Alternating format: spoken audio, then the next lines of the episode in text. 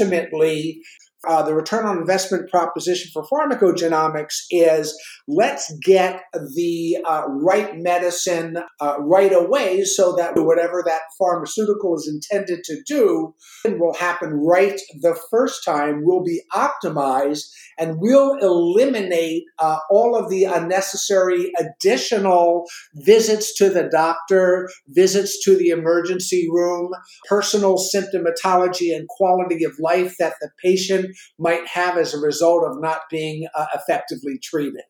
That's the core ROI uh, for pharmacogenomics.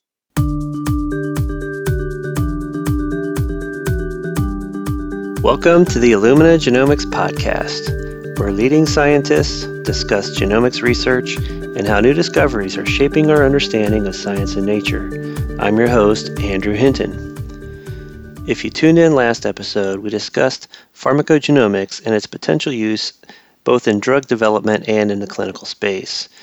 In some instances, pharmacogenomics may be used to stratify patients by using genetic markers to assess the efficacy of a particular medicine for that specific patient, or the possibility of adverse drug reactions.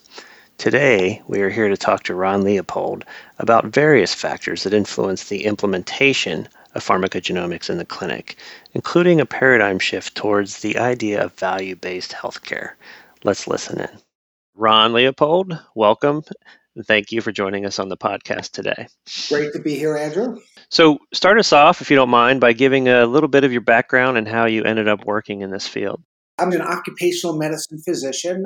I've been in the employee benefit space for 20 plus years. And so I've served both on the insurance side as well as on the advisory side to help various stakeholders uh, extract the best value that they can from investments from their perspective. So that means largely in the employee benefit space, it's going to be large employers making an investment in the coverage of health and medical benefits for their employees' independence. How do they get the most value for the dollars that they spend? In working in this space and as a physician, I was certainly uh, always focused on medical costs, and I should say medical and pharmacy costs, uh, especially since in the last five years, the pharmacy piece of the equation has just skyrocketed.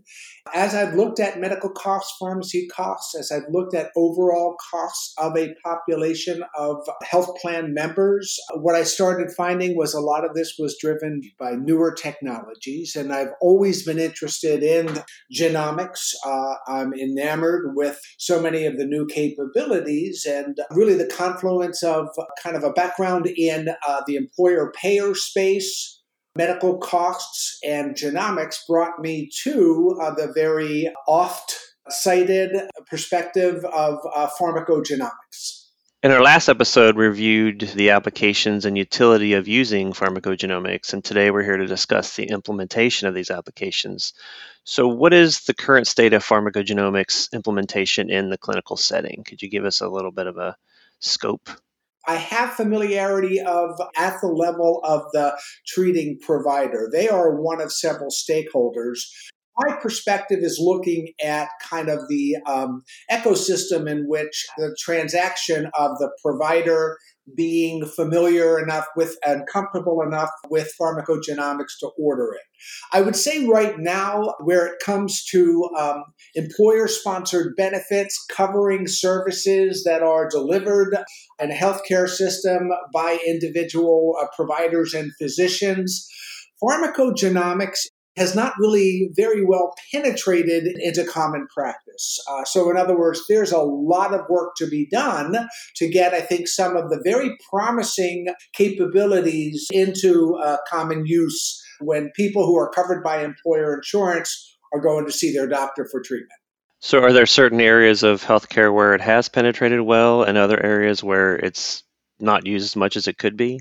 I think in, in common practice, uh, there's a couple of ways of looking at it. So I think because the science seems to be strongest for uh, psychiatric medications, uh, the psychoactive substances, that um, there's probably uh, more use of pharmacogenomic testing as a piece of the puzzle to help uh, identify the best medication or uh, medicine regimen uh, for a patient requiring those medicines. But even in that sphere, I would say that that's more the exception than the rule.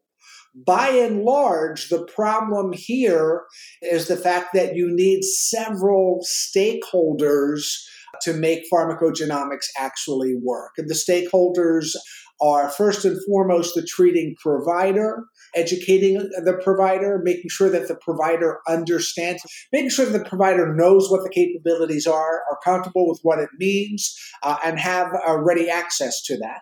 Understanding the friction uh, or the delay or lag between having uh, the testing done and interpreted and used to help guide prescribing patterns and having uh, this type of testing paid for in any one of a, a number of scenarios, which I think we're going to get into.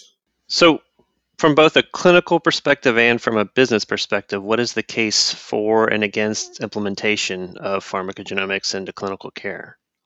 Well, clinically, I think a perfect scenario is that every provider, every physician writing a prescription knows uh, or has perfect information regarding pharmacogenomics, understands when and how it can be utilized, has access to that information, can get access or have access to that information at the exact time of needing to prescribe medicine and be confident that the testing has been or will be covered and paid for is the perfect scenario. Unfortunately, our reality is very different. We have uh, providers that aren't necessarily operating in a world where pharmacogenomics is a part of how they, they commonly practice. They are not always familiar with what some of the PGX testing is able to inform and guide. There is a very problemsome delay between thinking about uh, ordering or prescribing a medicine and then actually getting the results and the interim between that uh, those points if we're talking about two or three weeks that's abjectly unacceptable. If you have somebody with a clinical need to be on a medicine the physician's not going to want to wait and then finally, in terms of how this gets paid for, whether or not it's part of your benefits coverage or if it's being paid for in another way, we're only beginning to move the needle in terms of solving for that. So, what do you think is a bigger barrier to implementation? Appreciation of clinical utility, which you just alluded to, or inhibitory costs? I don't think it's costs. Um, I do think it's the combination of lack of familiarity uh, coupled with an inherent delay between uh, needing to get that information. So, in other words, thinking about this theoretically, here's a perfect scenario, Andrew.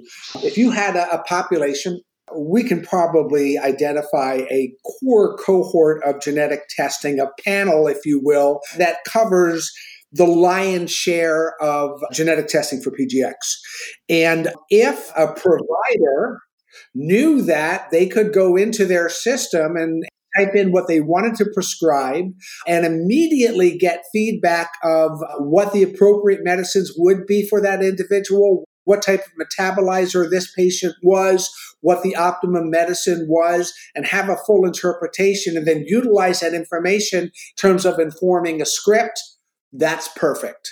That would be a situation where PGX would naturally be included as part of how physicians practice. But what I just described is a perfect scenario, and we're far away from that. So, in, in some of your writing, you refer to employers and payers. Can you briefly explain what these terms mean in this context and how decisions are generally made to implement available healthcare options?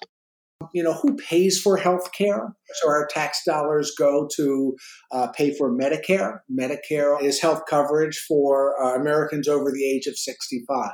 Federal and state taxes go to fund Medicaid, that funds healthcare coverage for folks that are under a certain income level in society. And the remainder of that is split between individual insurance and private insurance, uh, which is dominated by employers. So, for working Americans and their families, what we're talking about are employers who pay for healthcare coverage. And that payment is a shared cost. And over the last two decades, we've seen what uh, an employee has to pay increase significantly. But at the end of the day, what you have with the employer is they self identify as uh, the payer here. They are making a decision in terms of which insurance carrier to go with, what sort of health plans to offer their employees, and also what additional programs or services might be bundled together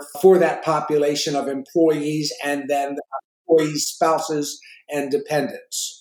When you look at employers, many of them, especially larger employers, and this is a growing trend, are self insured. So, in other words, they utilize either an insurance company or a third party administrator to administer the plan. Uh, but in the end, uh, as they like to view it, it's their money. And so they start to look at this as an investment in, in their population. And what they value can vary from employer to employer, but there are certain commonalities there. So when it comes to implementing new methods, how do the practicing clinicians come into the decision making process? Do most of them simply use whatever's covered by insurance or by the employer, or is there a mechanism for them to push for implementation if they independently recognize its value?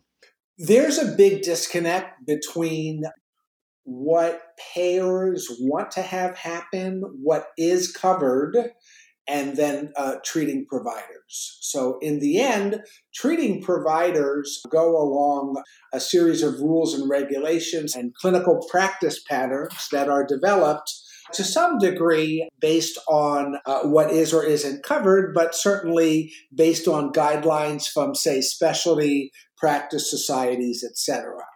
What is or isn't covered, however, can vary tremendously. And when we look at pharmacogenomics, you look at United Healthcare or Cigna or Aetna or Blue Cross Blue Shield of Arkansas or Montana or South Carolina, etc., Anthem, Kaiser, we can keep going.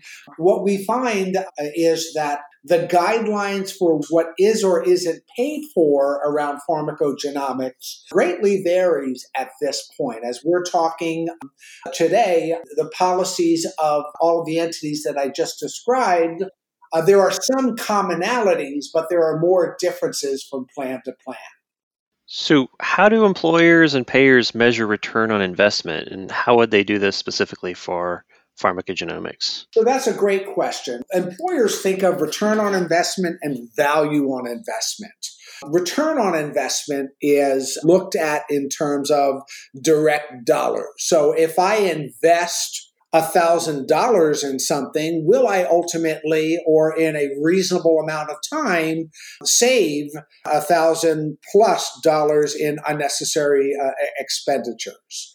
In other words, if I pay $150 for a course of antibiotic and it saves me a hospitalization, uh, obviously the ROI is very clear there.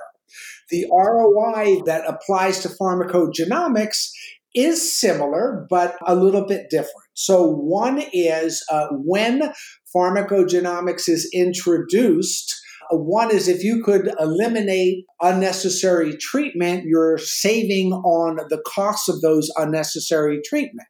Second, and probably more compelling from an ROI perspective, if you give somebody a suboptimal treatment and either their condition or the side effects of the medicine causes additional morbidity and additional symptoms or bodily malfunction that results in hospitalization, etc., then uh, what you're doing is creating a whole lot more costs. And so ultimately, the return on investment proposition for pharmacogenomics is let's get the right medicine right away so that whatever that pharmaceutical is intended to do will happen right the first time, will be optimized, and will eliminate all of the unnecessary additional visits to the doctor, visits to the emergency room, personal symptomatology and quality of life that the patient might have as a result of not being uh, effectively treated.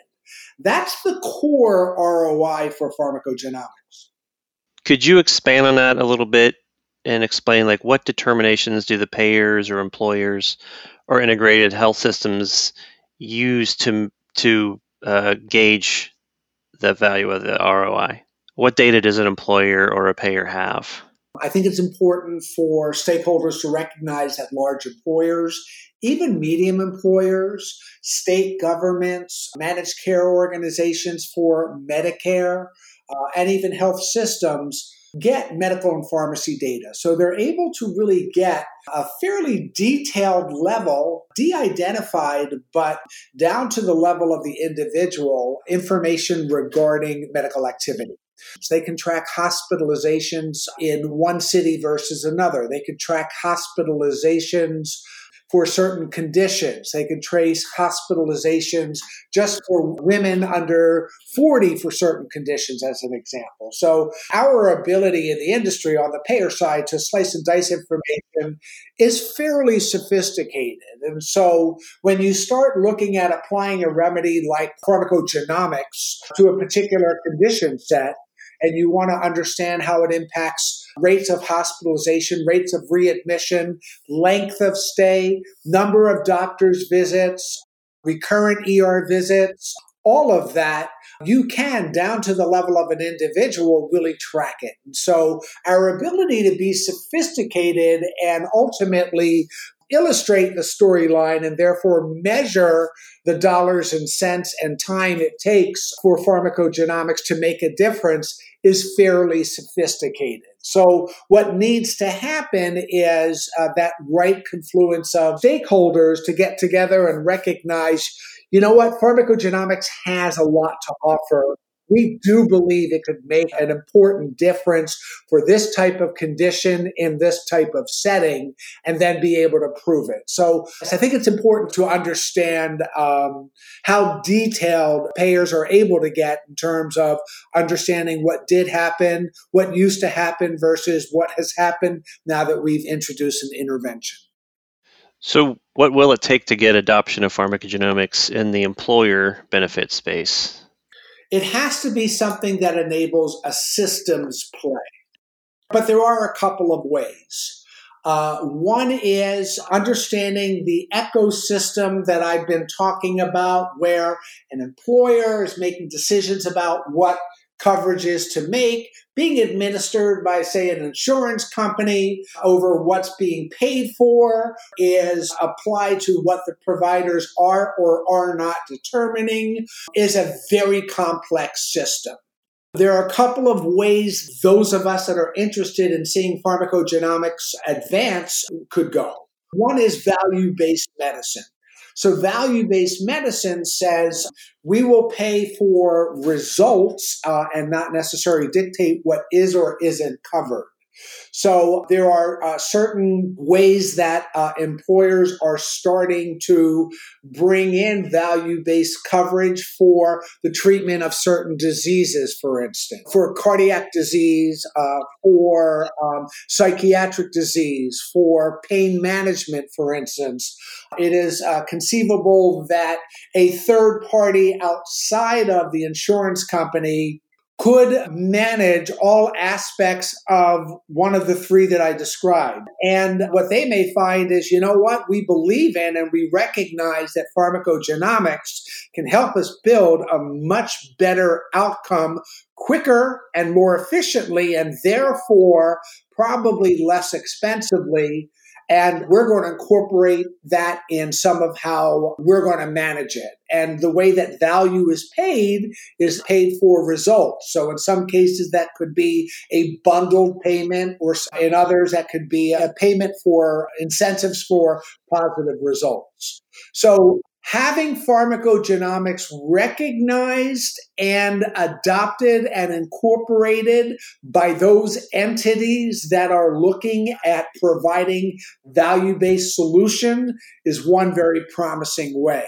Some examples of that, I think, from a different angle, PBMs, uh, pharmacy benefit manager, because pharmaceutical costs and the logistics and operations and administration necessary to deliver on pharmacy benefits for a very large population are so complex. We have different entities. Very often, an employer might work with a health insurance company for medical benefits, but pharmacy benefits are delivered differently pharmacy benefits managers who get involved at all levels of anything relating to fulfilling what the doctor prescribes are also in a position start to adopt and embrace pharmacogenomics.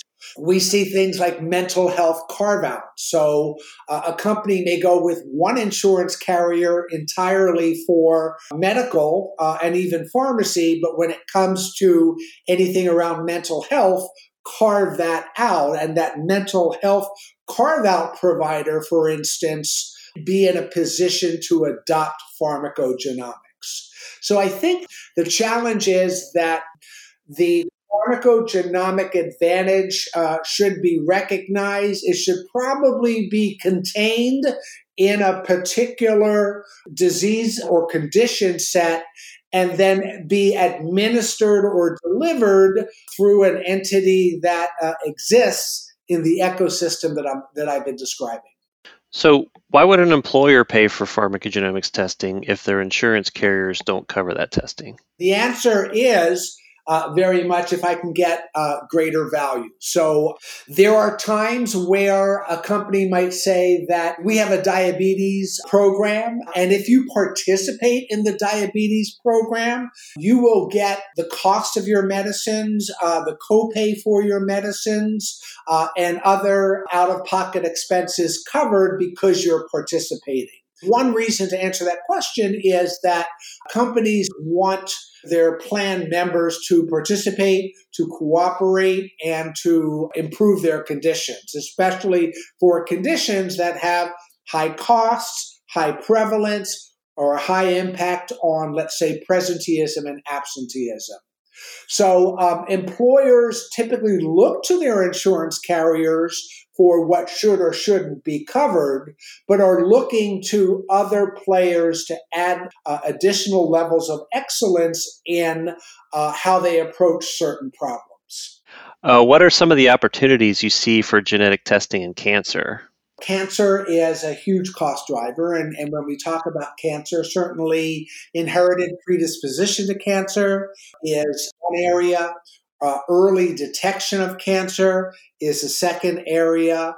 Pharmacogenomic uh, testing for cancer therapeutics is a third area. And then fourth is cancer genomics or testing of the, the tumor cell to understand its receptivity to uh, being treated by different agents. Cancer is an area that I think there's a lot of excitement around because cancer is, is big time when it comes to medical costs. Cancer is big time when it comes to life and death. It impacts everybody in some form. And what genetics can do is, is considerable. I will say that uh, in the different delineations that I just described, we have a sizable way to go before an informed marketplace is achieved. In other words, it's going to take a while before key decision makers at employers, health plans, etc., fully understand the capability. So some of what I just described already exists and is already covered. The BRCA gene is covered according to current uh, standards and guidelines.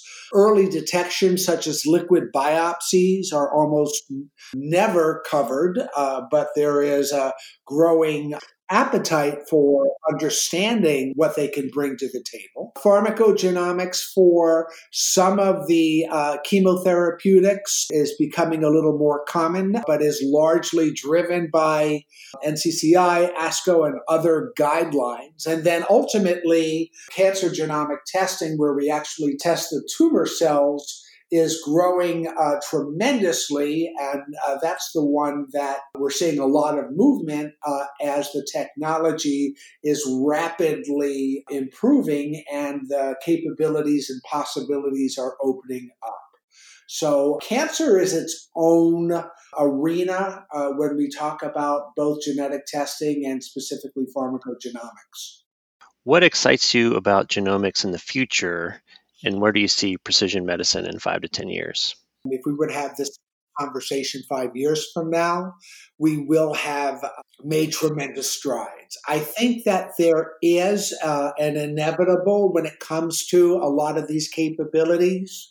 So I think there will be a point when pharmacogenomics becomes cost effective to run on a much larger population and the uh, ability for providers to get real time or just in time information in any one of a number of ways of solving for that will make uh, our ability to leverage the technology will help us realize that uh, that ability. Uh, i think we will see more specialties to embrace it and then, certainly, in all forms of um, treating cancer, both from a pharmacogenomic and from a cancer genomic uh, perspective, precision medicine is clearly where much of the action will be. And it's high stakes for uh, all the right reasons and that is uh, to improve health, to eliminate disease, to reduce morbidity,